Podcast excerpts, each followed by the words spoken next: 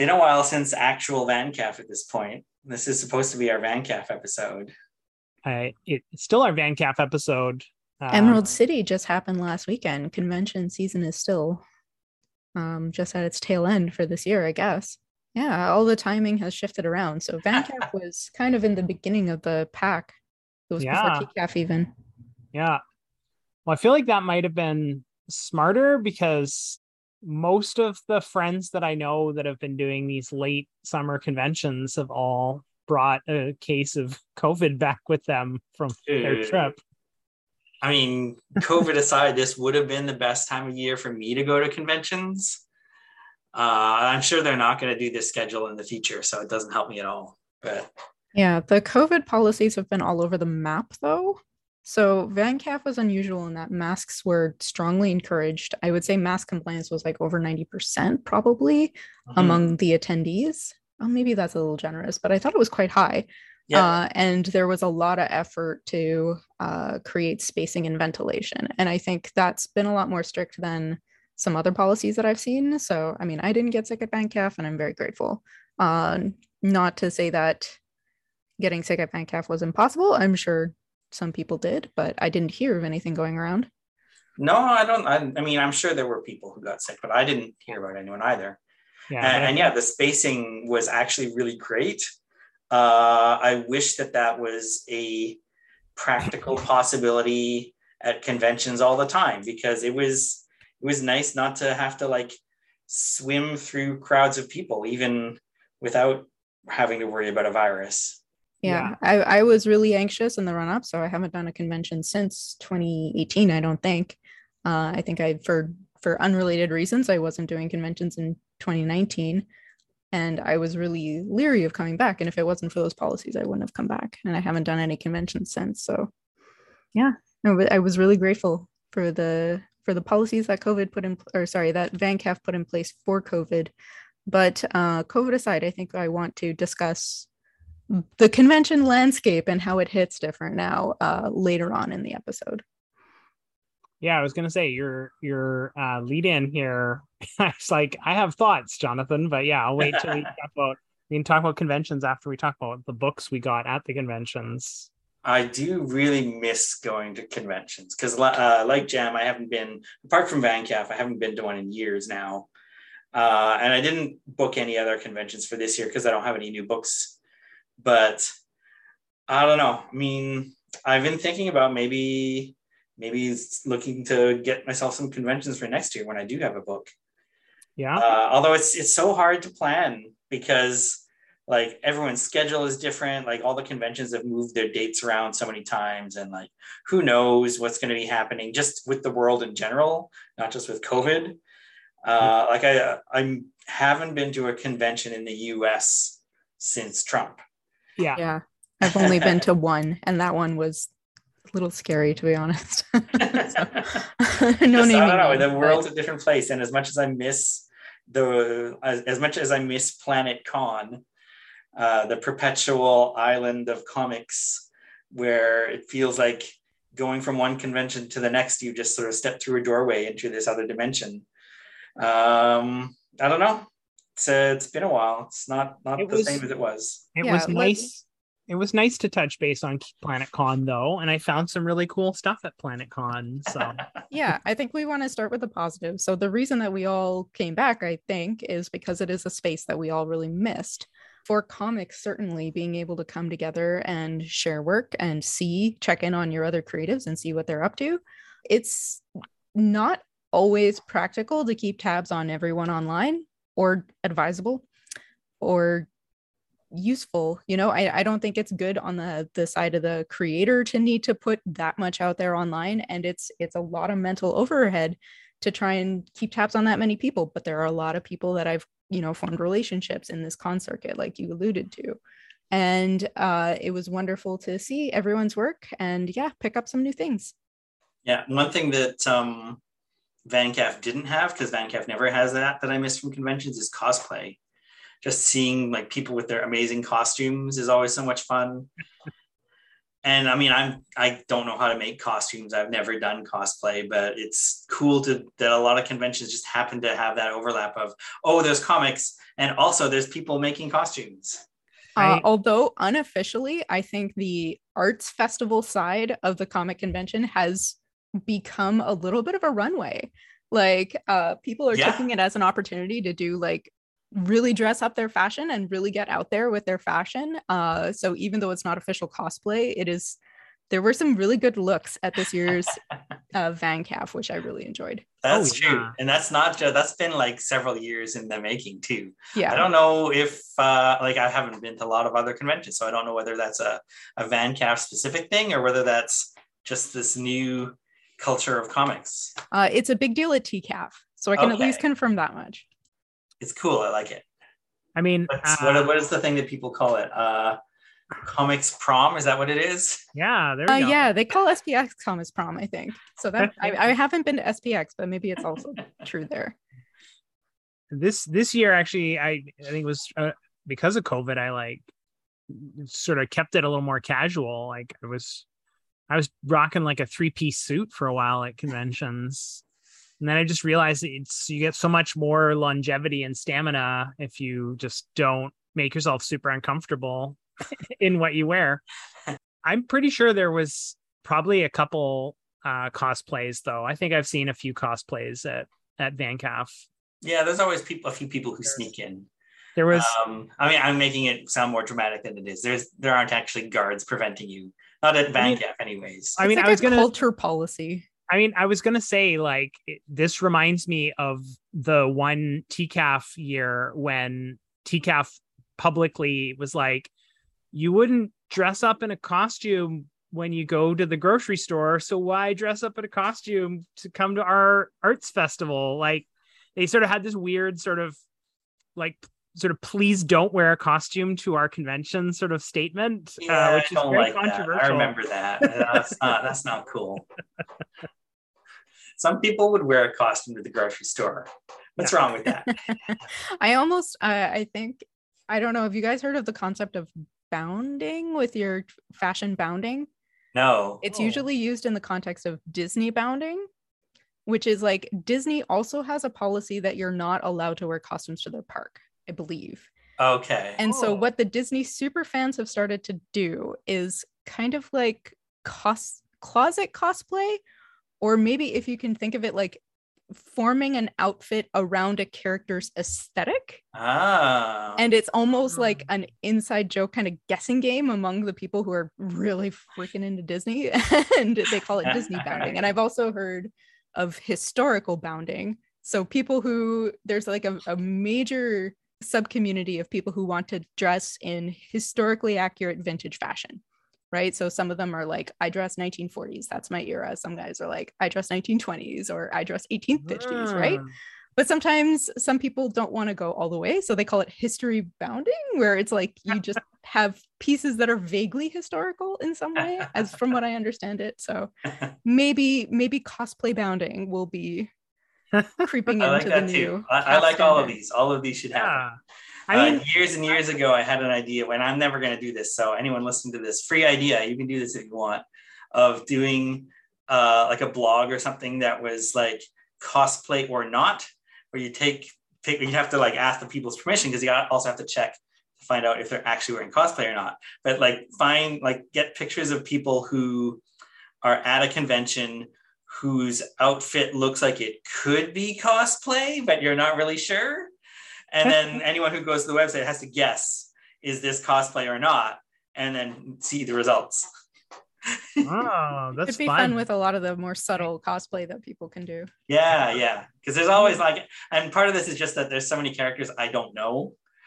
Uh, well, I mean, I was gonna say like I I've actually found that within the like indie comic scene with, within which like we all sort of exist anytime a creator i know has like met someone at a convention dressed as one of their characters like they almost break down in tears. It's so moving to them that someone took the time to dress up as their weird little obscure character.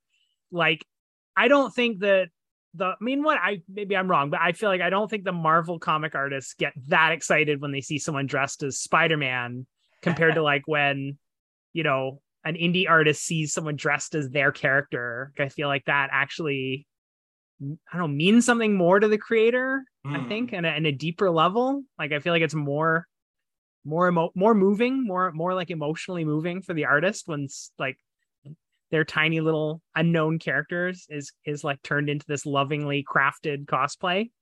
Yeah, I don't know. I, I would say like I'm all for cosplay at indie shows, and I think everyone should think about how to cosplay uh, their favorite indie character uh, at the next convention you go to. But to, to cap off our fashion corner here, I always remember I was at a uh, the Portland Zine Symposium and someone had earrings that were made out of Ames guide circles. And I was just like, that's like awesome. That's just like, you know, if you don't know, you don't know. But if you know, you know. And I'm like, that's some good, that's some good fashion. Good comic, good comic con fashion. so now right. we're running a, a, fashion podcast, right? new thing. uh, all right. So do we want to talk about uh, some books that we found at VanCaf. Yeah. Who's going to start? Uh, well, I, I can start. So uh, the the plan. Did you do introductions? Oh, yes. I don't know. Let's skip the character building question. I don't have an idea for a character building question. People know who we are at this point, don't they? I'm Jam. I'm JD. And I'm Jeff. There we go. I'll start with the letter J. uh, anyways, okay, so we've got uh, the plan is we've each picked three of the books we found at VanCaf to share. We're just going to sort of like introduce them really quick. If there's uh, any discussion to be had, we can discuss these different books. Uh, but it's basically just like a sampling of the type of stuff we found at VanCaf. Uh, and some of the fantastic work that, uh, well, I guess all not all these people are going to be locals, but it's because it's VanCaf and because it's Vancouver, it's going to skew heavily towards local artists, I think. And we can like take turns. So we'll each like start with a book and then on to the next person. Okay, so I'm going to start with this is uh, Ronald Wimberly's Prince of Cats. Uh, and we'll post like photos of covers so that you've got some context if you're listening to this, which you are because it's a podcast. That's the only format to get this from. But there's first of all, there's a story to this book. I wanted to get this book years ago. Um, I don't actually remember how many years ago it was because like there were like two years, I think, without VanCaf. Anyways, the last time Ronald Wimberly was at VanCaf, I wanted to get this book. And he's not local, so and this book is hard to get. So I don't know. I didn't have a plan to get it if he wasn't there. But he had sold out by the time I made it around to his table. So I missed my chance the last time. So this time I went there first day in the morning, make sure I got this book. And I absolutely love this book. It was worth the wait. Uh, it's basically it's based on the on um, Romeo and Juliet, uh, but in a very sort of interesting way. He kind of like takes Romeo and Juliet and Brooklyn in the 1980s and samurai swords and oh, cool. mashes them all together to create something completely new and original. And he's uh, it it doesn't follow the story of Romeo and Juliet beat for beat. Uh, it's a story about a side character, Tybalt, who is in the original, but he like gets killed by Romeo. Is it the first act? I think. I'm looking it up here on Google. I think it's the first act. So he doesn't play a big part in the story. Uh, so Ronald is kind of like written a backstory to this character, but it's set in Brooklyn in the 80s. And so obviously like there's a lot of story that isn't stuff taken straight from the play, but he's written all of the extra material in Shakespearean prose. And I think some of the dialogue is still Shakespeare, but it's pretty seamless. Uh, and it's also like the the extra stuff that he's written is aware of the context he's drawn his story in. So they'll use like modern day vocabulary and like a lot of the metaphors and stuff wouldn't make sense in like the the 1500s uh, and it's just so well written. He like he does all the shakespeare things. He'll like he has rhyming couplets and uh, he has like descriptions of things that are like poetic and really extra descriptive because they're like making metaphors and references uh, i'm going to see if i can find I should have done this ahead of time. Just give me a second here to find a good quote because I want to read you some of his prose. Also, the art is just so graphic and fantastic. I love the graffiti. Yeah, that's that's what I wanted to find. Oh yeah, okay. So this is a scene where one of the characters, I think this is, oh, this is um, oh shoot, what is this character's name? A lot of these are characters who like are not important in Romeo and Juliet, but they are there. Uh, so there's this one character who is like doing graffiti on a wall, uh, and uh, Romeo shows up, and they get into a sword fight because the whole comic is just people like killing each other with swords, which is like super Shakespearean. so Romeo says, he says to the, the guy doing the graffiti, desist at once thy ignoble deeds and mar no more our walls with scribble scrabble. And then the graffiti artist says, My scribble seems scrabble to thee, boy. Thou hast no letters to match my designs, nor words to place adjacent my name. Your game is short pieces, thou art a broken toy. If these be thy walls, where art thy names? Concrete defies your half baked spaghetti.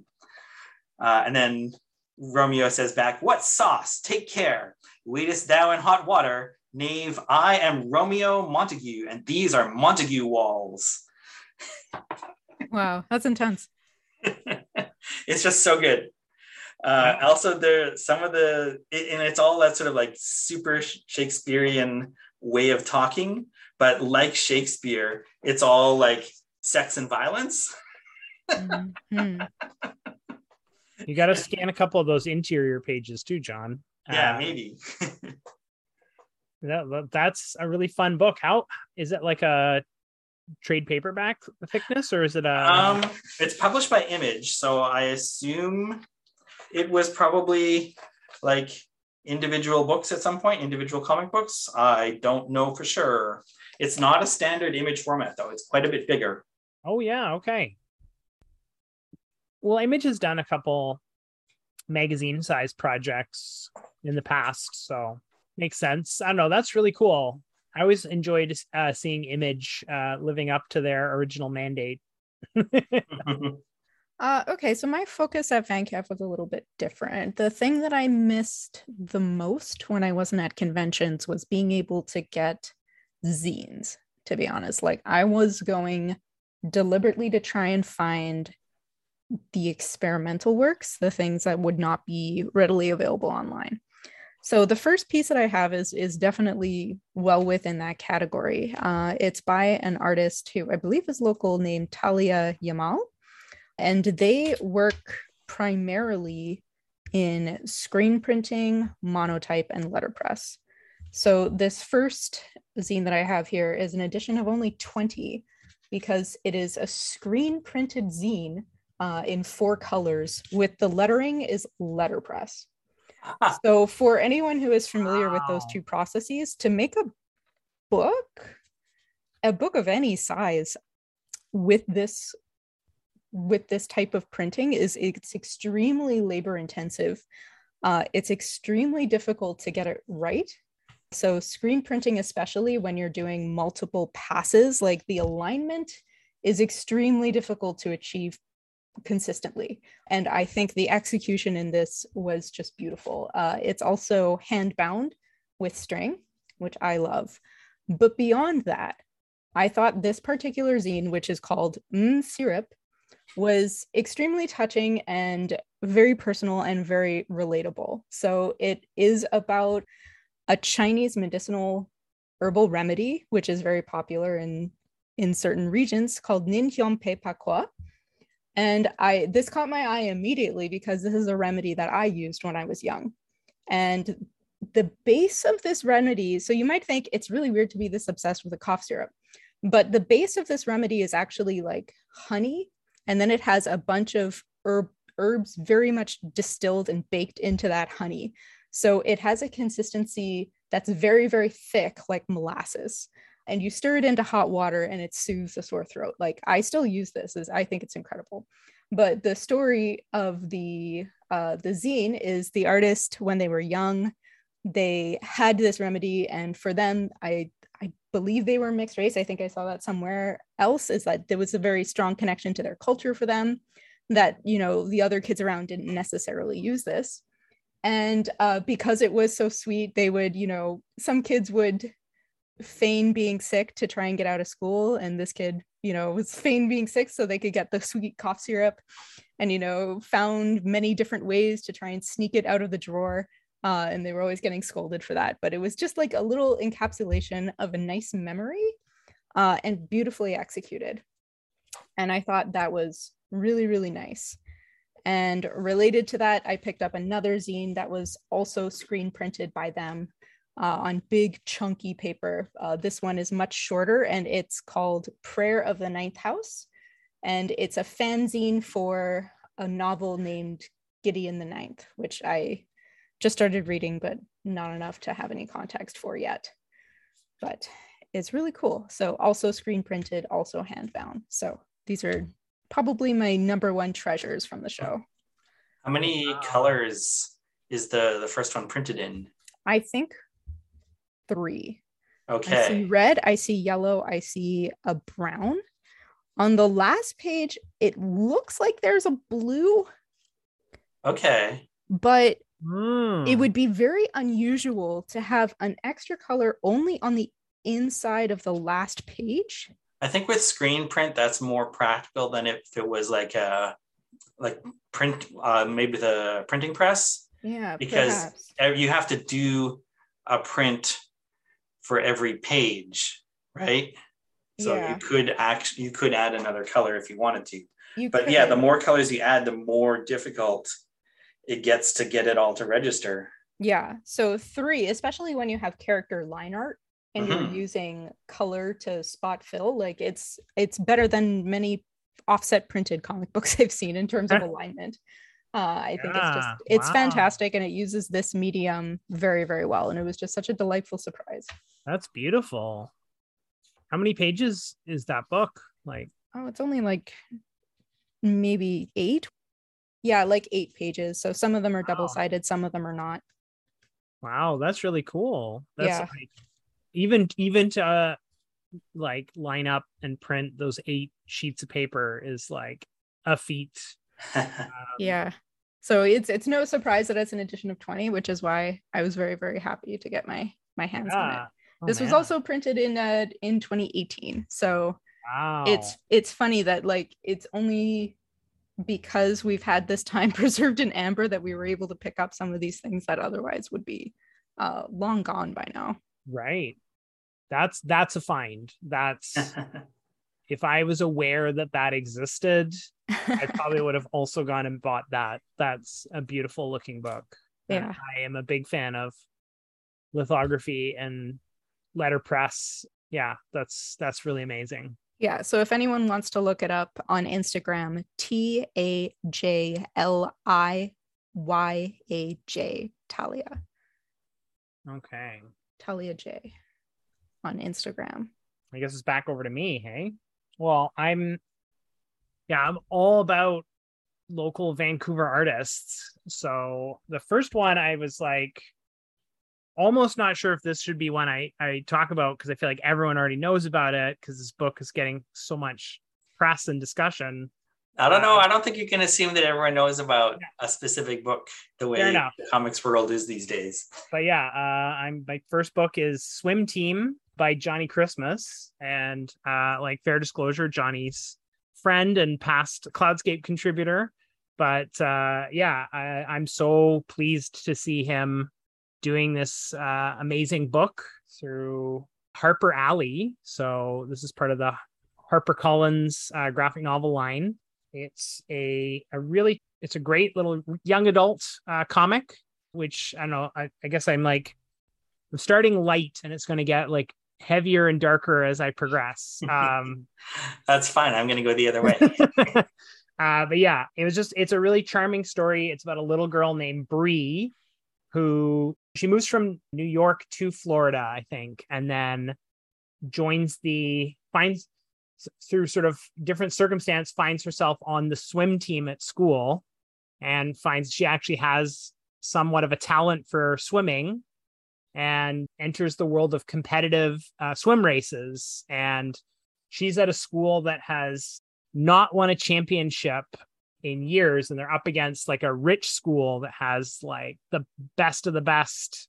And it's a really charming story, but you know, like it also had somewhat of a message because it gets into a discussion about black people being sort of ha- a stereotype of black people not being able to swim and then that that is somewhat true because of segregation in the United States. So a lot of black people didn't have opportunities to swim.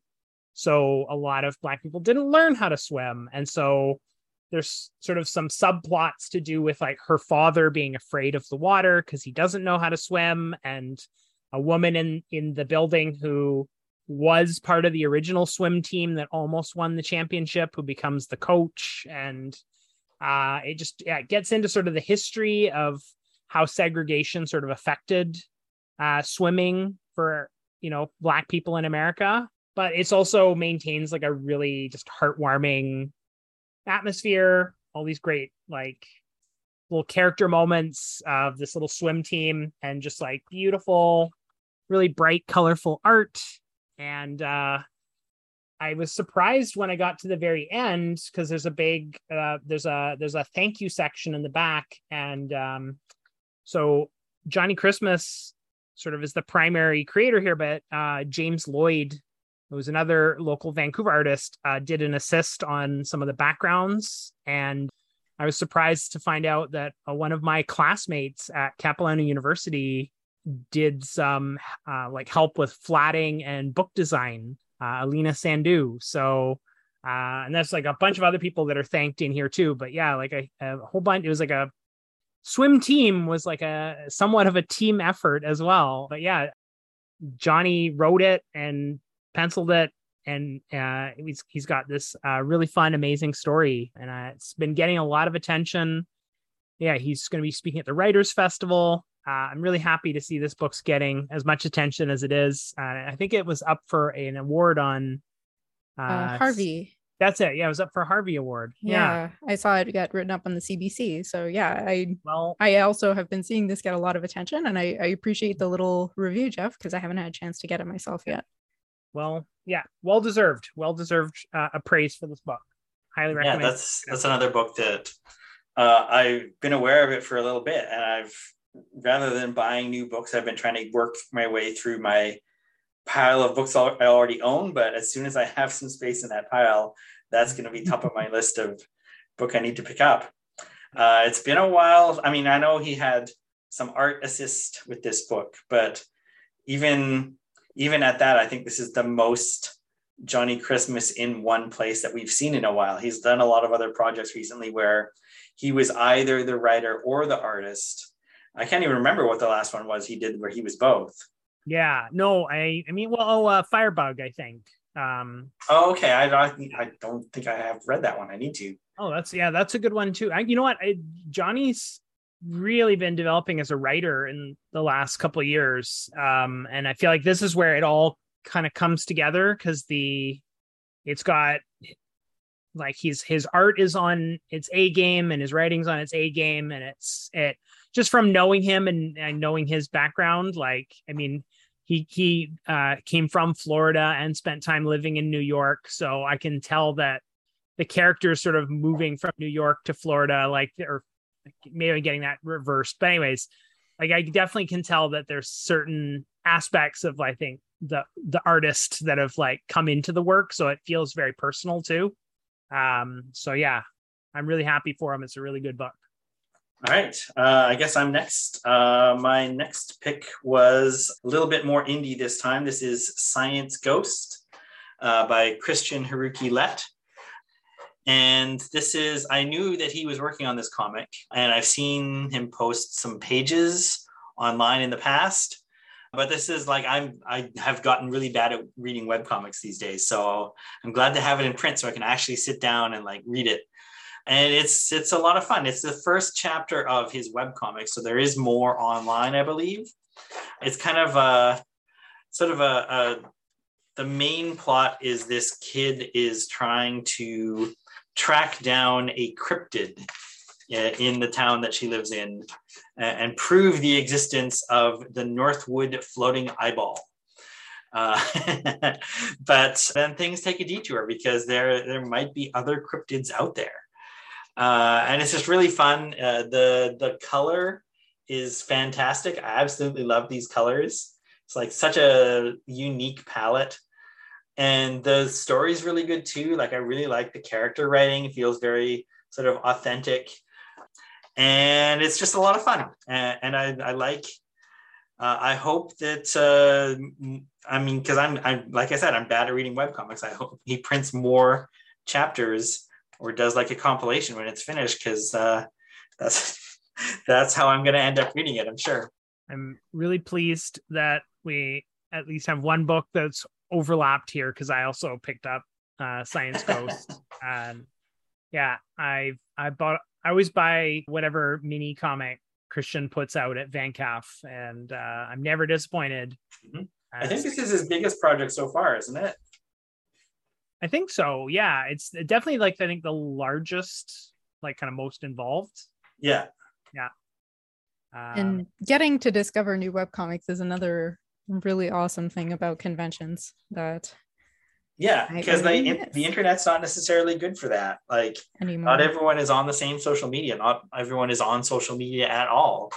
Uh, and even if someone is on the same social media platform as me and i follow them i'm not necessarily going to see when they update because like we don't have google reader anymore. Yeah. So i don't know. It's, it's just such a uh, I, I mean, I'm obviously heavily biased towards print. That's why I have a house full of books. But uh, I like having that permanent thing that I can keep and hold on to.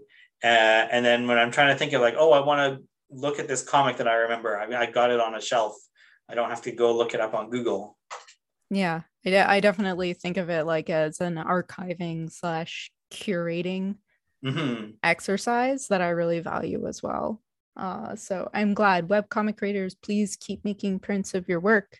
Your work deserves to get archived too. Yeah, like even if you don't want to, even if you have a, a comic that is in a format that you wouldn't, it wouldn't be practical to like print up the whole thing. If it's like 2000 pages long or something, and it's just like no one's going to buy a 2000 page book or book series like even just like a sample even just like one chapter as a mini comic is like it's like a bookmark. It's it's like yeah. one step up from a business card of like here's an actual comic i've made uh, you can look up the rest if you like it. Yeah and it's a thing that you can hand to a friend and and be like yeah you know like how you're describing a dream. Describing a web comic is kind of like that sometimes and it's like yeah there are robots and they're on another planet but the planet is actually a coffee shop and you know like it doesn't make any sense when you're describing it but if you can hand them it's like yeah here look and they can thumb through it and see that you're not insane. Yeah i mean i don't know i i feel like physical books are in some ways like more secure than stuff on the web too because like i don't mean i don't know servers go down. And what happens if webtoon decides web to like go out of business and like sell everything to investors or something. You never know. I mean, yeah, it's like I mean, this is sort of maybe not 100% one to one, but like I remember I was looking up like a TV show and it, I went through all my streaming services and then I like went online like where can I stream this show and I found like a Reddit thread where people were just like, "Oh yeah, like if you didn't buy the DVDs, like it, you just never are going to see this anymore." And I'm just like, "What? Like I thought the internet was supposed to bring me all the information in the universe and just because it's not profitable to license whatever show like no it's that doesn't exist anymore. Like it's crazy. Yeah that's that's the current drama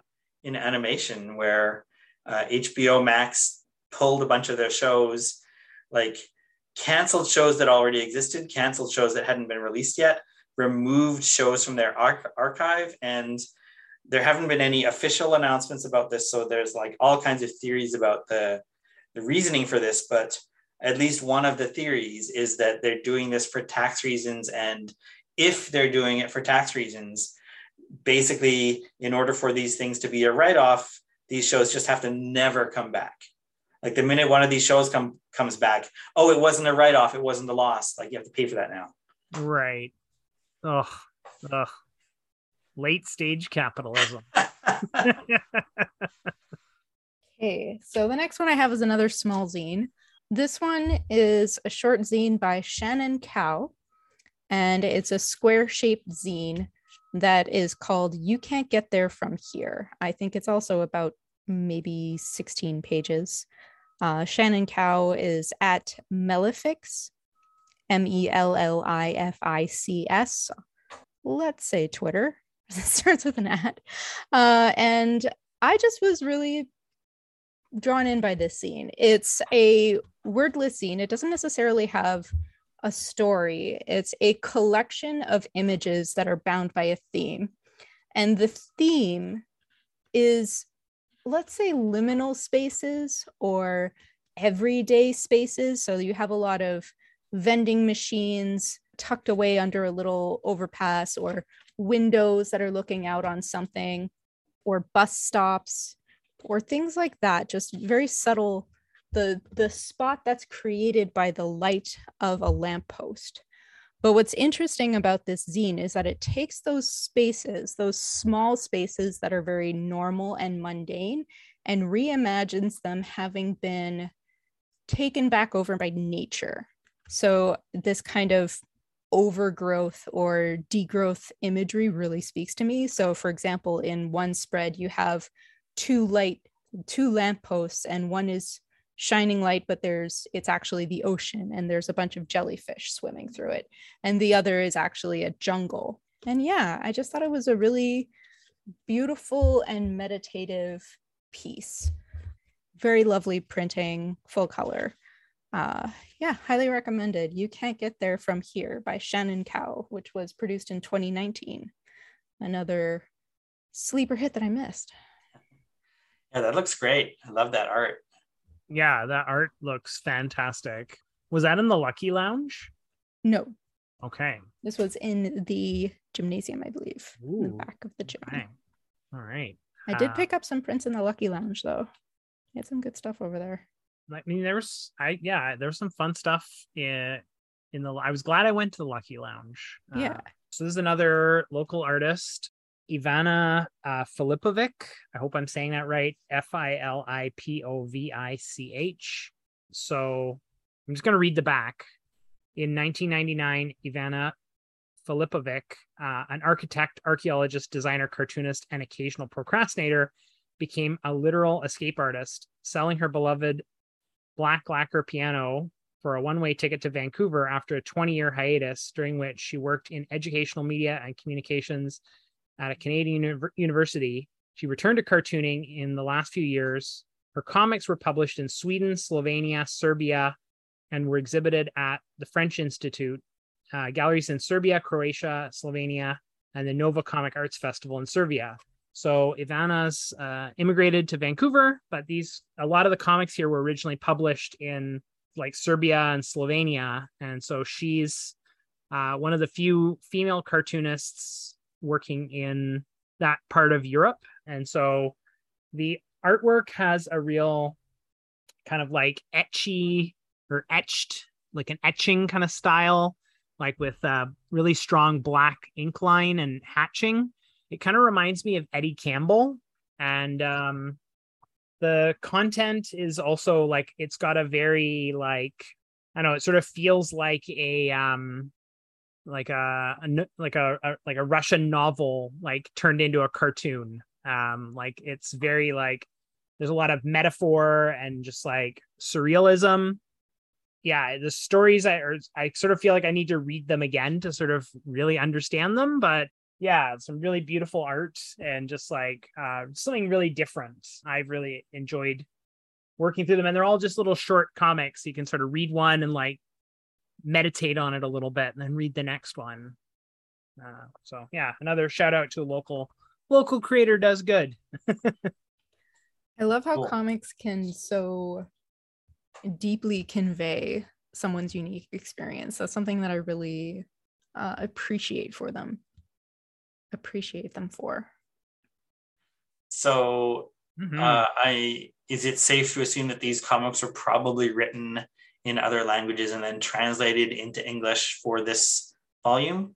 Yeah, so they they appeared in a different language originally and got uh, translated, and then there was some new material added, and I think they've also got revised. So uh, when you go through the stories, it sort of notes uh, the year that they came out in. So some go as far back as like 1994. Hmm. Um, and then they were some of them have been redrawn or updated since then. Uh, so this is sort of a collection of different works that were spread out, some in English, some in Slovenian, like some from the 90s, some from 2017, and it's all been collected into one print edition. So cool. Yeah. Okay, so the next book I've got is uh, Nothing Can Possibly Go Wrong, uh, written by Prudence Shen and uh, drawn by Faith Erin Hicks. And I'm a big fan of Faith's comics. Uh, I don't know that I own all of them just because she makes so many of them, but I try to own as many as I can. Uh, and so this book came out originally in uh, 2013 and only once I was reading it did I realize, I think I've read this before. But when I went to look for it on my shelf, it's not there. So I think I may have put it in a classroom for kids to read, and then it got read and is no longer with us.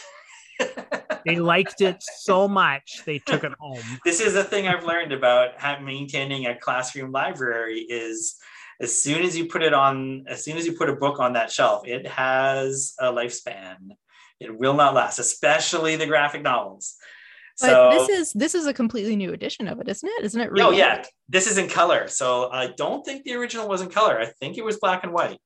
I think it was re-inked too. Was I, it? Or the the War at Ellesmere was re-inked. I'm gonna. I'm gonna yeah, yeah, yeah. War on Ellesmere is like completely new, but um, this one I mean, I don't know. I don't have the original now to compare it to. The the art is familiar, but that doesn't mean it wasn't changed at all. Oh, all it says is that it was this is the revised edition. So it doesn't tell you what's different from the previous edition.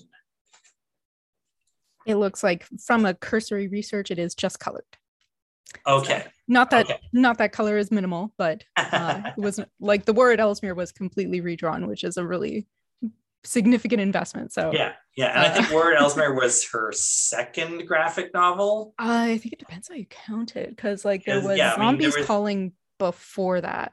Yes, Zombies Calling was before that, and then she did a web comic that I don't think was ever printed. Well, no, there was a web comic before that, which was Demonology 101. Yeah. And then it yeah. was Zombies Calling. Uh-huh. Uh, and then there was like Ice. I think Ice oh. was actually before Zombies it might have been. Though. I don't think Ice was ever. And finished. I no, it wasn't ever printed or finished. Yeah. And then War at Ellesmere. yeah. The, the, the point being, War at Ellesmere was like an earlier one, so it makes yeah. more sense to be the one that she felt like, oh, I need to redraw this. I'm not happy with it or whatever. Yes, it makes um, sense. Whereas this is like 2013, which is not that long ago, uh, and it holds up really well. Like the the only clue that it's not uh, the 2020s is that their cell phones are clearly from the 2010s. Uh, but this is definitely not one of those stories that tries to pretend that cell phones haven't been invented yet. Right. Um, which I am very tired of. We we all live in a we've lived in a cell phone rich world for quite a while now. Writers get it together, write stories that have cell phones in them. Uh, anyways, so the the story is uh, it starts out as uh, a story about a high school election and ends up being instead about a, a story about a robot competition. and so the the sort of the the way that it goes from one to the other is a lot of fun like it's all sort of like uh, character driven and the characters are really strong characters and uh, of course faith's art is always great so like she's really good at drawing those sort of those character moments like putting a lot of life into her characters and really telling the story with those pictures. Yeah i love faith's work for how much it is very expressive. Uh, like you said the characters are always very animated and inviting and yeah i really like faith's style. Mm-hmm. yeah i uh, she just her new book just launched i think. Uh that's another book i have to get. Right have... on. Yeah that's yeah. it yeah i think that just came out a couple like literally maybe five days ago uh, I think the elevator pitch, I haven't read it, of course, but I think the elevator pitch is um, Star Trek and horses. definitely got definitely horses. horses. Yeah. or, or kids, kids who are into both horses and Star Trek. Ah, there we go. Yeah. that tracks. That tracks. All right. So this is another local supporting locals, but that's what VanCaf is for, right? Uh, this one is the Year 50 project by Vinegar 44, Jason Turner. Uh, so this is a so Jason Turner is a well-established member of the Vancouver comics community. Um, he's probably best known for his comic True Loves and True Loves 2, which is uh, a really interesting slice of life romance that takes place in Vancouver and has a very strong sense of place. But this is not that. This is uh, the Year 50 project, which is a zine, but it is probably the heftiest zine that there could be uh, in the sense that it's still saddle stitched, but I'm sure this is like, I think this has got to be like 48 pages, maybe even more. I'm not sure. I don't know. It's big, but it's the the premise of this project is that Jason Turner was turning 50 recently. I think he did this the year that he turned 50 and then every week I think uh, I wish there was I wish I had reviewed the preamble, but I think the premise of this is that for the year that he turned 50, for every week ish during that year, he would record a memory from the the sequential year of his life. Hmm. Uh, or an anecdote, right, for the years where he was too young. So it's it's a really interesting project that goes a lot through memory and time and growth. So, for example, he was born November 22nd, 1970, and it kind of talks about, you know, his family and where he was born and then the next couple of pages go through his very early childhood, where he lived in Manitoba on a farm. And then it kind of follows him as he moved away from the farm, but then back, and the kind of like the changes through his life as he came through school and then grew into young adulthood and was finding his own way and deciding where to live and you know falling in love with his wife. And uh but it's it's a really interesting way to cover such a large period of time because it is only one isolated vignette from every single year so it's almost like the the equivalent of a one second every day but for a life uh, which makes it i think i've never seen a, a project quite like this and i found it was very interesting and so that's why i decided to pick it up for my collection but yeah, congratulations, Jason Turner, on completing the year 50 project mm-hmm. and on the successful crowdfunding of the Outbreak Diaries, which I am very much looking forward to.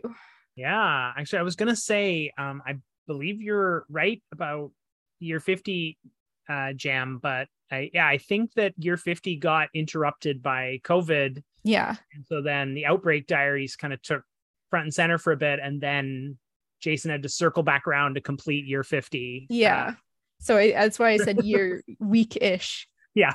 you know, uh, but he does. He's one thing that Jason Turner is known for and is very diligent about is uh, time stamping every mm-hmm. single one of his little pieces. So there is a, a rubber stamp to confirm uh, yes. at what date right. he completed every page so that you can hold him accountable and say hey yeah, you did not finish this on time. So what is explain this to be gap. I believe i believe he also did a year 40 project oh, i don't uh, remember. I, I, believe there's a year 40 oh, project wait, was that, that the tarot project? Um possibly. I don't fully I, remember. Yeah like i don't it's been too long, but like I believe that he did a year 40 project and now he's done the year 50 project. You know, I I, I wish I'd picked up year 50. I'm gonna have to bug him to give me a copy, but I I will I'll decide to only get one thing from everyone. So I got the sad vampire zine, which also is like stretching hefty. the bounds of what you can do with staples. A hefty um, zine. But I also uh, got the the sad vampire. I just I love yeah. that he started just drawing a sad vampire around Halloween and then just kept going with it for like another month and a half and then just decided to turn it into a zine. yeah, it's good. It's it's very it's very Jason Turner. It's very sort of like yeah. small scale and poignant. Yes. Lovely. And that's that's one of the things that we love comics for. Mm-hmm. You know, like animation and movies and TV all need to have a certain minimum scale, I feel. But comics almost has no minimum. Yeah, yeah. Yeah. And I will say, like, some of the comics that I have on my bookshelf that I cherish the most were small scale productions. Uh, like things that you, like I could tell you what they are, but you wouldn't be able to go out and find a copy because there's probably not that many in the world. Uh, I don't know. I feel like uh, I take I sort of take this as inspiration for myself sometimes when I'm feeling down on like comics in general in the world uh, about how like as an artist if you can make that connection with like you can either make a connection with a large number of people or with a small number of people but making that connection with a small number of people isn't necessarily less. Like you get less money for it but like there's no way to like measure the the value of that connection. Like I don't even have the ability necessarily to communicate with the artists of these like specific zines that I that I have to say how important those stories are to me. And it, it's just like that's I don't know, it's it's it's a weird thing about this specific medium. Yeah. But then if you eventually every once in a while you do meet someone who is like, oh, I remember this zine or this tiny old zine that you did like so long ago. And it, it's it's touching if you can if you can find that person and mm. and tell them yeah so if something meant something to you reach out and tell the artist. You it makes a huge difference especially like john as you said like it's a discouraging time to be an artist. Uh, i don't yeah. think it's you. I don't think yeah no i mean any of us. comics. Specifically it's like just being an artist in general. Like comics is actually not doing that bad compared to a lot of other mediums right now. That's like true. I feel for all the animators who are like watching their world come apart right now. And it's like, ah, yeah. I, I want to say things can get better, but like I don't know. Yeah, but but to to say that like if you are listening and something uh, a, a piece of media has touched you, like you can make a difference in the light of in the life of that creator like mm-hmm. it you might not be able to pay their living wage or or you know transform their life but you can keep them going and you can let them know that from one soul to another that there was a connection which is really what this craft is all about at least to me yeah mm-hmm. i i can't yeah i can't stress enough like the importance of just leaving those comments and letting re- letting artists know like that yeah they you read their work and it actually meant something to you like that like that's i mean i live for that right like it's i mean yeah it's nice when someone buys your comic but like when someone comes back the next day and it's like oh man i read your book and it was so good or i really love this scene or something like that's gold like that's yeah that's, that's much stuff. worth so much more than the five bucks yeah like that's that's on your book. that's what i'm in this for really is for people to be like i read your work and i actually thought it reflected something i experienced in my life you know? Mm-hmm. um that's that's what it's all about you know? Uh all right well that's actually a pretty good segue about expressing yourself uh to others. So uh, my last book i'm gonna like put a trigger warning on this book uh, book recommendation though because it's a heavy heavy duty book. This is like the heaviest book I picked up at VanCaf. Um, this book is Our Little Secret, which is a graphic memoir by Emily Carrington. And Emily Carrington uh, was my student at Langara College and very quietly, sneakily went off and produced an entire graphic novel and got it published through Drawn and Quarterly no, no. I, I I was hearing buzz about this from the other instructors. Um, so I know Bevan Thomas assisted with uh, revising the script, and James Lloyd offered a lot of uh, storytelling advice. James actually co-tabled with Emily at VanCaf, so it was really cool to see some of the instructors really getting behind one of our students, who's I think one of our breakout successes from the Langara graphic novels program. Um, but yeah, this book is basically Emily documenting her very sad childhood, uh, dealing with uh, parents that went through a divorce and ending up with her father who decided to abandon society and go live in a cabin in the woods. And the only neighbor nearby uh, was a person who groomed her and uh, molested her. And so she tells that story and then goes into uh, dealing with that trauma and trying to find justice. And uh, I think it was interesting that, or yeah, for me reading this, and again, it's not for the faint of heart, but like the introduction I thought was really upsetting. But what was more upsetting was the second part of the book where the court system and the justice system completely fails Emily.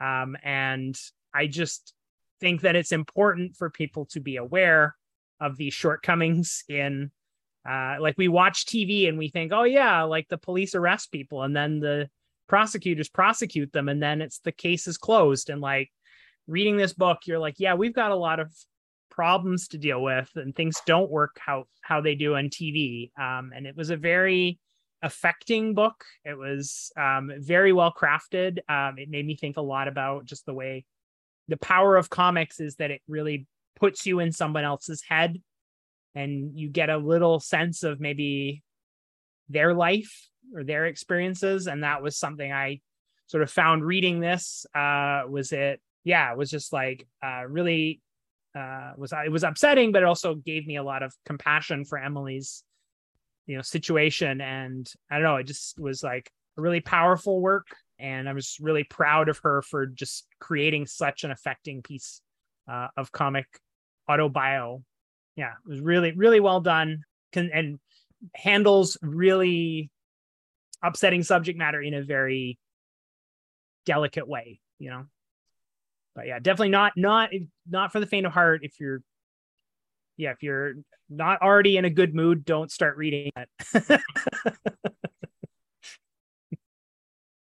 Yeah it sounds like uh it sounds like the author was really brave yes. to share that. And i i know that experiences like that can be extremely painful and extremely personal. So yeah read with care.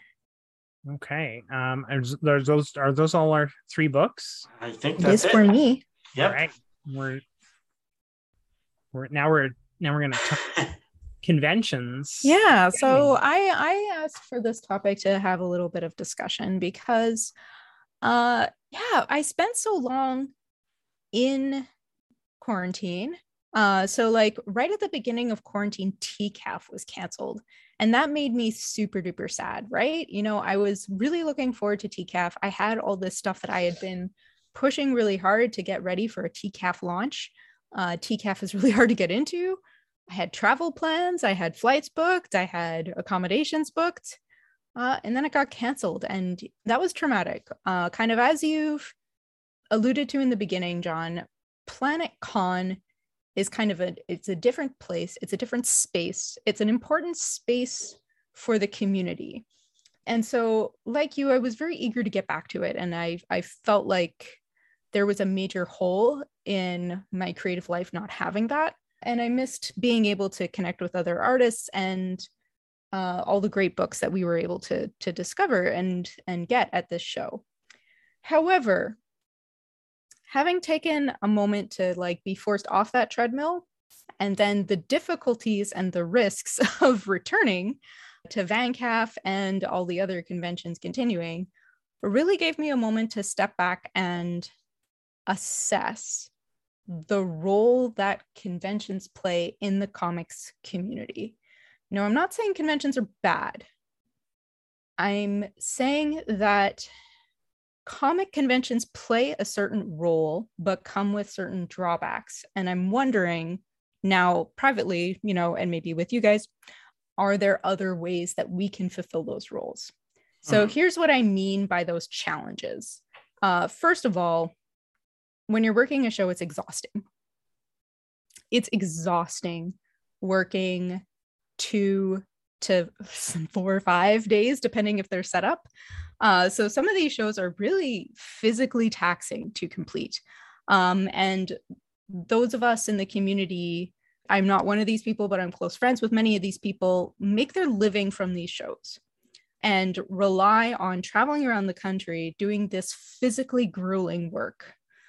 At the same time, these shows, some of them, VanCaf is an exception. I think VanCaf puts comics front and center, but many of the other shows do not. Uh, San Diego Comic Con is probably the most notorious example that does not. I mean, it says it's it says it's a comic convention and it does host the Eisners, which is uh, the most prestigious award in comics. But if you if you walk around as an attendee, it's now more of a pop culture movie oriented convention.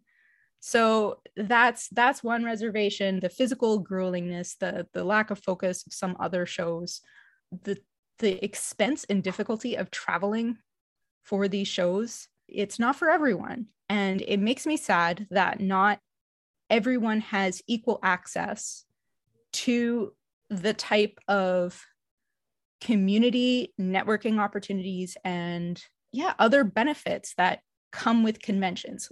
Throughout the pandemic, I really, really missed that community. And this most recent convention made me wonder are there other ways that we can foster and build that community? in addition to conventions. I think conventions still have their place, but because of their drawbacks, it makes me want to explore alternatives. Hmm. So I don't know how the two yeah. of you feel. I mean, I think that's um yeah, touches on some things I was thinking about. You know, I, I I had a few conversations with people on the show floor, and it was interesting that I uh, one conversation stood out to me where someone was saying that in 2018 they were at Calgary Comic and Entertainment Expo, which is like one of those like four or maybe five now, five day show, four day, five day shows. I tapped and, out at four. Yeah. Okay. Maybe four day. Anyways, four day show. And then I think on like at least two of the days it ends at like 8 p.m. And so you're just supposed to put in like over an eight hour day. And, anyways, just like this cartoonist who will remain nameless just was expressing how in, in 2018 in Calgary Expo, they felt so burnt out and just so done with it. And they were like, why am I doing this? Like, what is the point? Like, I hate all this. I'm never going to do conventions again. And so then when COVID happened, a certain part of them was like, I'm free. I don't have to worry about this. I don't have to pack boxes. I don't have to book flights. Like, this is lovely. And and this is a cartoonist who you know has other revenue streams so doesn't need conventions and they almost were not going to do conventions but vancaf came along and they thought well it'd be i live in vancouver i'll go check this one out and they were so expressing to me how they felt so rejuvenated and energized and just like they were so like excited to be on the show floor but they also were saying like but you know like it's just Saturday, Sunday, and I show up at 10 a.m. and this is so nice. And I think I always want to do this show because this show is so great. And that kind of got me to thinking about how, like, part of what made the show so great is that it's just the weekend, it's Saturday, Sunday, it starts at 10 a.m. And like the thing that I felt kind of tragic, similar to you, Jem, is, is I thought what actually made the show really good this last year was because they had reduced capacity, they had reduced they sort of I don't know if they limited the attendance, but like they definitely reduced. Uh, I think they did. I think they had a, a cap, so they had people counting at the door, didn't they? Yeah. Okay. So I thought they maybe were limiting people getting in too. Um, but I think also there was just COVID cautiousness in the air, and so I, they they had the tables more spaced out. They have less people, like less exhibitors, and so like the whole show was smaller than it was the previous year. But like you know, it it made it more comfortable. You weren't crammed in someone's armpit. You could go from your table to your friend's table without having to like shimmy between a hundred people. And I mean, this is I don't know. I, I again, I earlier I was saying like sales don't matter, but I will say like Cloudscape had a really good show as far as putting some money in the bank to help us pay for expenses and I honestly would say part of why I th- and this is my own pet theory, but part of why I think Cloudscape did so well at that show was we had a lot less competition. Like there weren't all of these other artists who were flown in from New York and Portland, and there weren't people that had these competing works that honestly like maybe are better than what Cloudscape's doing.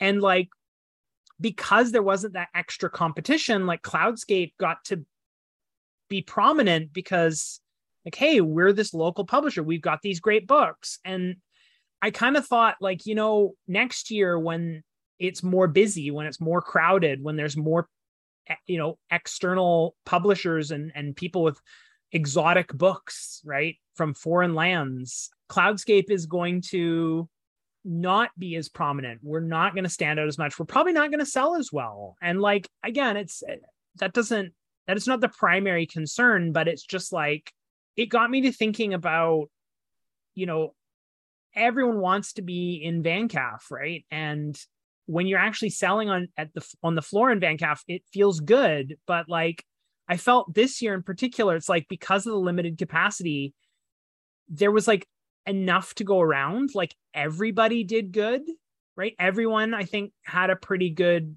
show because like there were just enough artists for just enough people and if you have more artists like potentially there's people that you know they're they're in a bad spot and people don't see them or like everyone wants this exciting book that's only available this week and so they're going to spend their money on this book and then they're not going to buy from the local artist. They're not going to go to the the lucky lounge or whatever. And and it's like in some ways like when you have when you keep pushing to get bigger and bigger and you add more days and you stay open later and you open up another show floor you're kind of watering it down.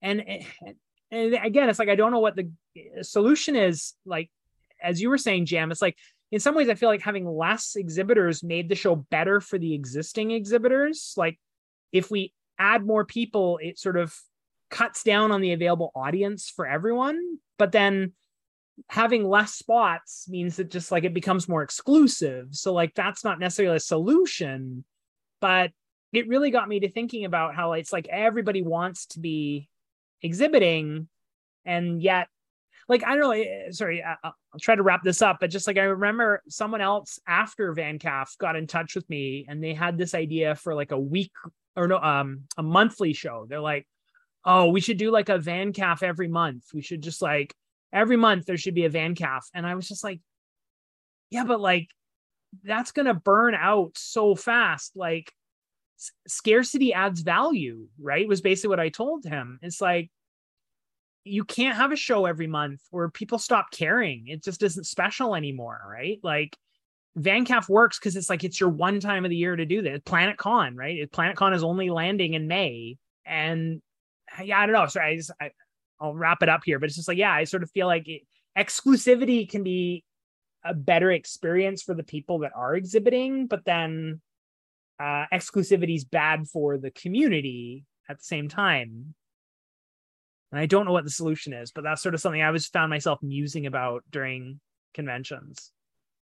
Yeah, I think like these are really good things to think about. I also have no solutions to any of these issues. Um, but uh, I think if you if you look at people who have been going to conventions for years and years and years, like decades, people who were going to conventions before I started going to conventions, I think it's just interesting to see that a lot of the people who have been at this for a long time approach conventions very differently than I've been approaching them. Like they don't have like the elaborate table display with like a unique tablecloth and like a lot of thought put into like how do I arrange all my books and they've got a publisher who's like shipping books for them and they just like show up and sit at a table. And I feel like part of that is just because yeah, it's so much work to to do conventions the way uh, so many of us, so many of us have been doing conventions. And like obviously, I'm not saying like having a great table display is, is bad because we all came to that idea for the same reason because you sell better. Uh, but it's like it's just it's a lot of work like trying to get your books to a convention especially if you're doing it just on your own and you don't have a publisher to like take care of all that stuff for you. Yeah i don't know. I mean i i do appreciate covid in the sense that i don't have the same sense that i need conventions like i did when this all started. Like i've gone two years two or three years now with only one convention in all that time and like I don't know. I mean, I missed out on that. I'm getting to visit Planet Con, but I also missed out on all that stress and cost and time. And so, like, I would like to go to more conventions again, but I don't think I'm ever going to do what I was doing like in my 20s and 30s, where I was like, oh, I got to go to every convention I can manage to fit in the year. It's like, no, I don't want, I don't want to. well, I mean, and I, I don't know, maybe, maybe you guys have uh, your own perspective on this, but like I I definitely sort of found myself looking back on my my past conventions, yeah, in my 20s, like hauling things around uh, to go to San Diego or sorry, San Francisco and San Diego and Seattle and uh, you know as a Canadian like even more stress because you've got to cross a border you've got to deal with like merchandise um you've got to deal with the like not to mention the but, increases in shipping and yeah yeah. And honestly like i mean again i don't know uh, your situation compared to mine but it's like you know when i really go back through those spreadsheets like you know i didn't make money at that. Like I, I know other people like yeah no as soon as you include the cost of the hotel and travel it's like oh this yeah. is not profitable. I mean, well, it but, is for some people. But the friends and the people that I met only through those shows, I think make a really big difference. Like, oh, especially absolutely. now, especially now that I think it. Twitter is it's it's getting harder to make friends on Twitter and online. Yeah. Uh, I think Jeff, you said something really interesting about scale so i think you're you you have some interesting reservations around exclusivity which i also agree with like you don't necessarily want to bring the gatekeeping up but i do agree that the scale of it coming down helped a lot of these factors. I also think your friend is partially right. My idea is that a way to increase more of these opportunities, increase more of this visibility for more people while retaining a smaller scale would be to have more different types of events. So mm. a VanCaf every month would be murder. it would be terrible for yeah. everyone. Yeah. However, I think Cloudscape does a, a, they do a lot of really interesting small meetups, which have been fantastic. I, I am was remembering Comics in Transit recently, which is right. uh, not a social event, but it's a really great way to get comics in the fa- in front of the community and as a as a community what i'm suggesting what i'm i'm trying not to be whiny i'm like i'm trying to advocate please people within the comics community let's discuss and think of other new ways that we can come together experience some community meet each other uh, promote our work you know and have some of that cross pollination that i think cons are really great at but maybe cons aren't the best venue for Mm. Yeah, yeah, I think if you look at um, like the conventions I've been to that were my favorite conventions were not the ones owned by a corporation who flies in to like five different cities throughout the year and has a huge event in a convention center and then leaves and you don't see them the rest of the year. I feel like the best ones were the ones that started small and were built by a community. I think I think that's the key is like communities need to build infrastructure so that because like i mean vancaf and tcaf are rare in the type of convention that they are. They're not the only ones on that sort of with that kind of vibe but there's they're vastly outnumbered by the huge massive movie cons. Yeah. Um and i feel like if if if there were more vancaf type things in like towns around the country and around North America, like just a little convention, like once a year in Portland and like once a year in Blaine and once a year like, like there like used to be with stuff Chilliwack, you know? Yeah. Yeah and, and there and was like a the, Chilliwack Comic Con at a certain point I think. Yeah yeah and, no not Chilliwack. It was like Blaine or something. No, no, Bellingham? uh, what was it? Uh, Bellingham. There was a Bellingham comic yeah, yeah. Belling- Bellingham they're still I think they're still doing something. Yeah there was the Bellingham one and then what was the other one? what was the one in the interior they yeah. Oh, um, there was a Penticon. Penticon, yeah. Penticon. Yeah. But like, like, why does it always have to be a con? Right. Well, that that too. I mean, I think part of the problem is they're all trying to do the same thing. Like they don't all need to be the exact same copy of each other. And often, and like every convention does this, they try to bring in people from out of town. And you that's not, I mean, that's great if you're someone there to buy comics. It's not how you build community.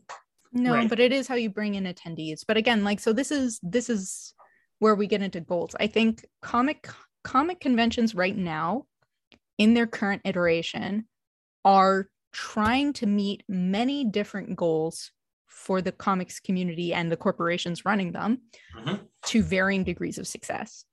So I feel like it would be interesting to examine each of those goals independently. So, like, some of it is community, some of it is promotion, some of it is making a living. All of these are separate and important.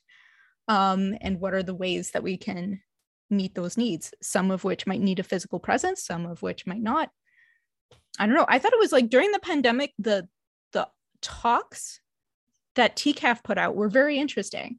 Mm. Like I got to see way more interviews and talks from TCAF when they put them online.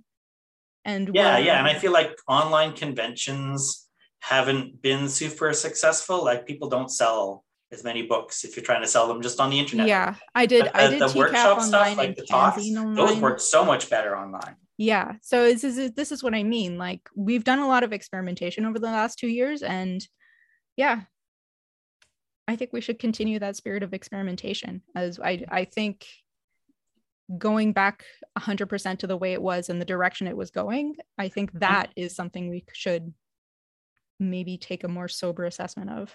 Mm-hmm. Yeah. I certainly am. Personally, I don't I am not going back to uh 7 shows a year or more. Right. I am completely yeah. like over the last it's funny because I started this process the the burnout that you described like it happened to me in 2018 2017 and I I had to for the sake of my health I had to put the brakes on it hard. And I've been trying to retool my entire creative method in response to that. And i'm not saying everyone be like me. I was doing this before it was cool. I'm just saying like it really injured me and i don't want to see more people get injured by trying to meet this model. Yeah no i i think that like yeah like i don't know i i i mean i've had my own sort of trials and tribulations with with conventions and i you know it's funny because i think that so much of my my struggles uh, a lot of it centers around conventions of just like you go to a convention and just like you don't sell any books. And so then you just like that just like is confirmation of your you know imposter syndrome you know and you're just like well then i i must suck because no one bought my book. Where it's more like well i don't know like was this the right show?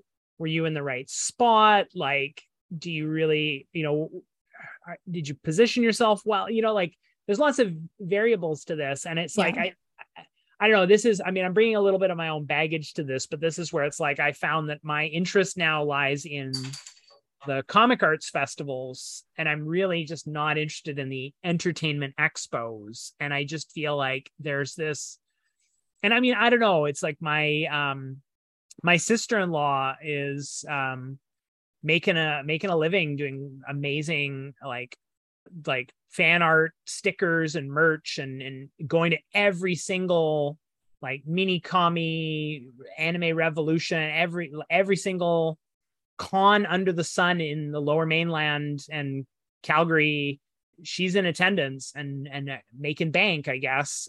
But i i i for me like i just my my hackles get up a little bit. Like i always feel like these entertainment expos just it all feels very predatory. It's like we want to have this event. We want to bring in these guests. It's going to cost a lot of money. So we need you to underwrite it by spending $300 to set up a table we're not going to promote you. We're not going to put you in the same room as the big guest. We're going to shove you in a back corner somewhere and not advertise it. And we're going to take your money. And like, I, I just feel like it takes advantage of a lot of people. I think there's a lot of people that lose out. Like, and there's this real toxic thing. You know, like, I mean, you, you go around the show floor and you go to your friend, like, how's it going? no one's to be like, oh, I'm losing my shirt. I'm to be fucking bankrupt when I come back. Like people are to be like, oh, I'm doing great. I'm doing great. And they haven't sold a single book, but they're to just say, I'm doing great. And then you're, oh, they said they're doing great. I haven't sold a book. Oh, like, oh, they're doing great. And I'm not doing great. You know, like it's, it's just such a, a toxic environment. And I think that and there there could be a much more nurturing environment. Yeah and i i mm. mean i think this is where like tcaf vancaf stand out to me because and i think it's funny because again it's like as much as like gatekeeping isn't great like i will say that i feel like the fact that both those shows are juried is part of the part of what makes them work because like when you get accepted to tcaf like right off the bat, it's like, wow, like they like me. They looked at my work and they were like, you're good enough for TCAF, right? And it's like, it, it's a certain amount of validation just to get to go and set up your table, you know? Um, and I mean, like the show itself has geared itself where like people come to buy, right? People come to engage with artists. So like it's created, it's fostered this environment where like most people, again, have a generally a pretty positive experience but I think part of that is like that there is a, a jury process that there. I mean, again, like this maybe sounds a bit cruel, but it's like in a, in a way, it's kind of good that TCAF and VanCaf can like look at an artist's work and kind of be like, yeah, you're not ready to be tabling yet.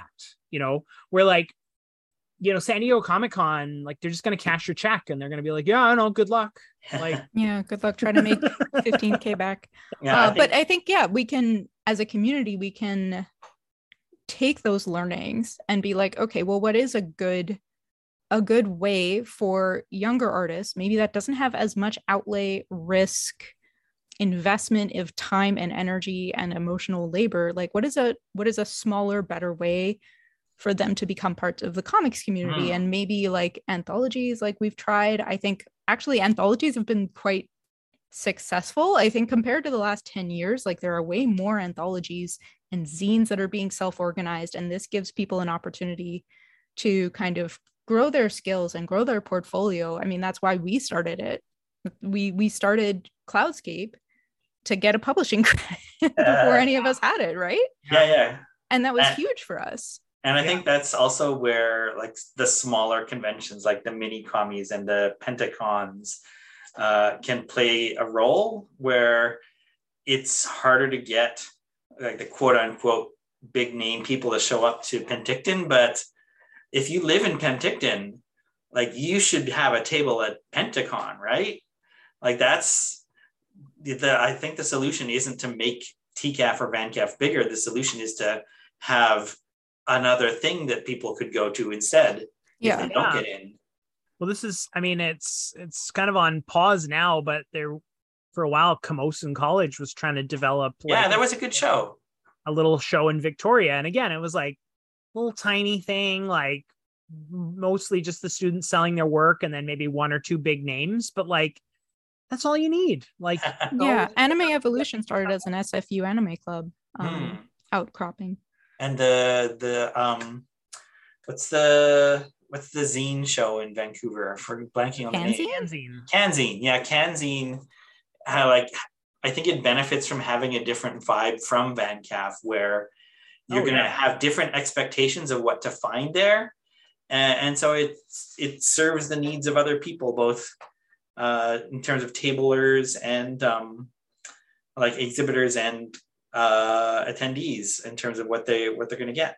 Yeah, I think, I mean, something, I, yeah, I don't know, something I've noticed a lot in conversations with people is I sort of feel like a lot of people have this mindset about like glomming things together and like bigger and more. And it's just like, you know, people like I talk to people about VanCaf and it's like, well, they really need to add that third day, or like they really need to find a bigger venue, or they really need to, you know, they've got to get bigger, they got to have yeah. more days, they got to think... encompass the zines, they got to encompass the the print artists. It's like, no, no, no. The print artists can have their own show. The zine people can have their own show. Like, and the print artists do have their own show. They like a bunch of people were unhappy with not getting into VanCaf. They went and built their own show. That's great. Yeah, more people need to do that.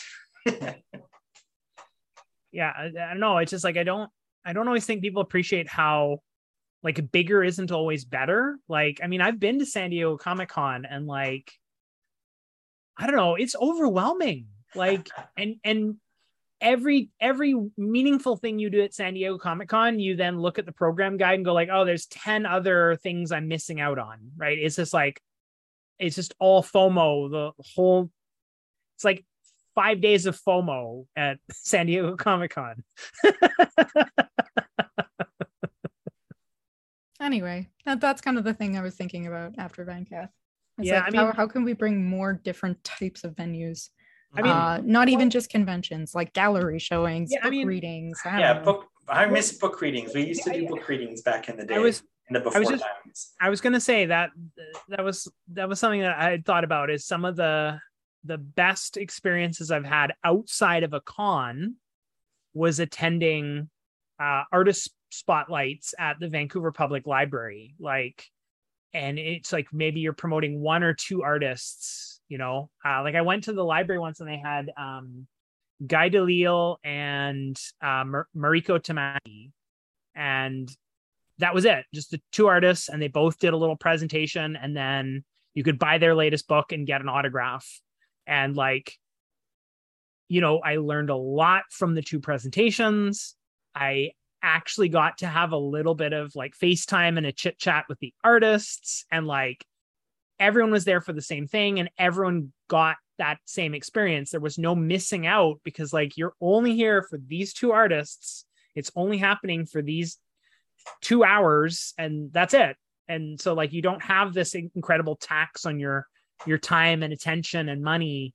Uh, and that's just speaking as an attendee not even just as a as a presenter or an exhibitor right? And so yeah maybe just more book launches more like limited just or like panel discuss like instead of having panels during vancaf like just do a bunch of panels like have just like Have a a bunch of panels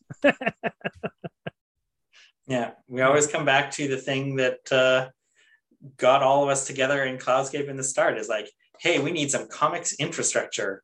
There's not enough of that. Yeah. So I guess I yeah, I guess I wanted to put a pin in this fact that yeah, when we started, VanCaf didn't exist.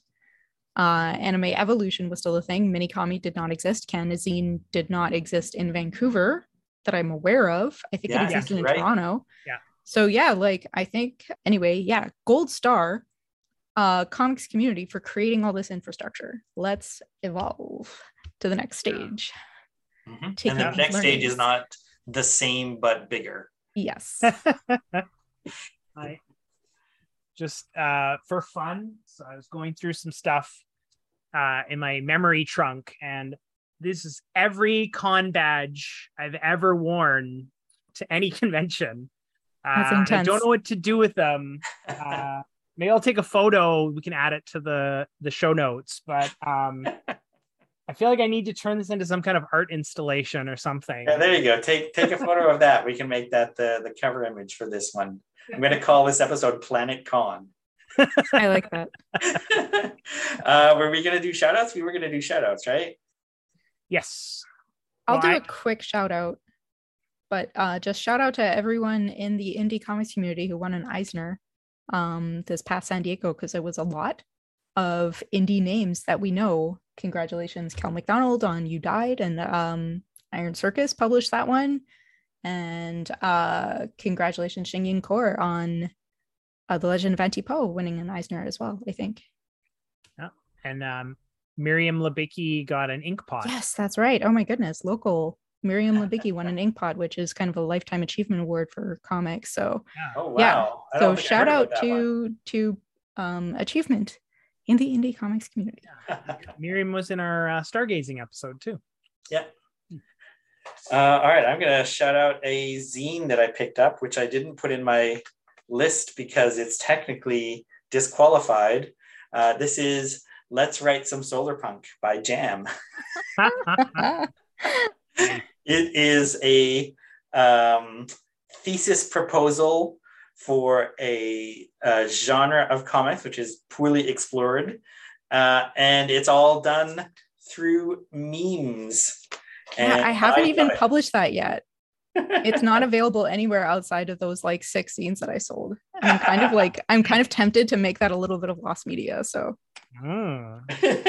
well, I'm gonna contribute to the lost media project by talking about it here and not providing any information for how one might get a copy of it. Thank you. All right. Well, I'm my shout out is specifically because you told me it's going to go to air in a week, and it's not a book. It's not. It, I'm I, so, and this is specifically for residents of British Columbia. I'm going to shout out the fact that uh, our local government, the BC NDP, are having a leadership race, and they originally thought that they were just going to like get their guy in without a vote, but someone is challenging the leader. So Anjali uh, Appadurai is running for leadership of the BC NDP, and she's got really good politics, especially in terms of the environment. And if you've been paying attention to the BC politics, our current NDP aren't doing so well with the environment. So I think Anjali would be a way to shift the needle uh, in local politics. And so the way to do that is you've got to become an NDP member. Um, and then you got to vote for her to become leader of the NDP. It costs $10. And I really hope that she becomes leader of the NDP. So I'm going to use my shout out to suggest if you live in BC, pay the $10 and vote for her. And if you're super cynical about politics, just what do you got to lose? Just try it out. It's 10 uh, bucks. Uh, the registration deadline is September 4th. Yes. Uh, yeah, that's soon. It is soon. I have registered and I also will be voting for her. Yeah. Um, Canadian, for people who are not from Canada, and uh, this might provide some context. Uh, Canadian, the Canadian electoral system is weird. We have party whips that basically can tell everybody in the party not to say or do anything out of line. So, one of the few chances you have to actually steer the direction of a party is during a leadership race. Yeah, and David Eby is already very cross that he can't run uncontested. So I think that's reason enough to vote against him. oh, he, he, was tweeting that no, he wasn't in fact cross and this is fine, which just suggests to me that mm, you might be a bit. I I I'm just I specifically had a conversation with someone who was like initially like ah, I don't know she's probably not going to win. And but you know what? If it makes David Eby unhappy, I'm gonna do it. As if you if you vote and uh you tell me that you voted, you registered and voted, I will mail you a solar punk zine. How about that? Wow. wow. That's literally the only way you can get this now. That's right. That's right talk about exclusivity. uh, all right. Um, next episode, our next episode is going to be on Mare Internum by Der-shing Helmer. I think we promised that that was going to be the next episode, last episode. Next episode, it will actually be that. Time available online. Time yep. has no meaning. Um, so yeah, but cause and effect still do you got to do things in cause and in, in like causal order. Yeah. uh, all right, I think that's it.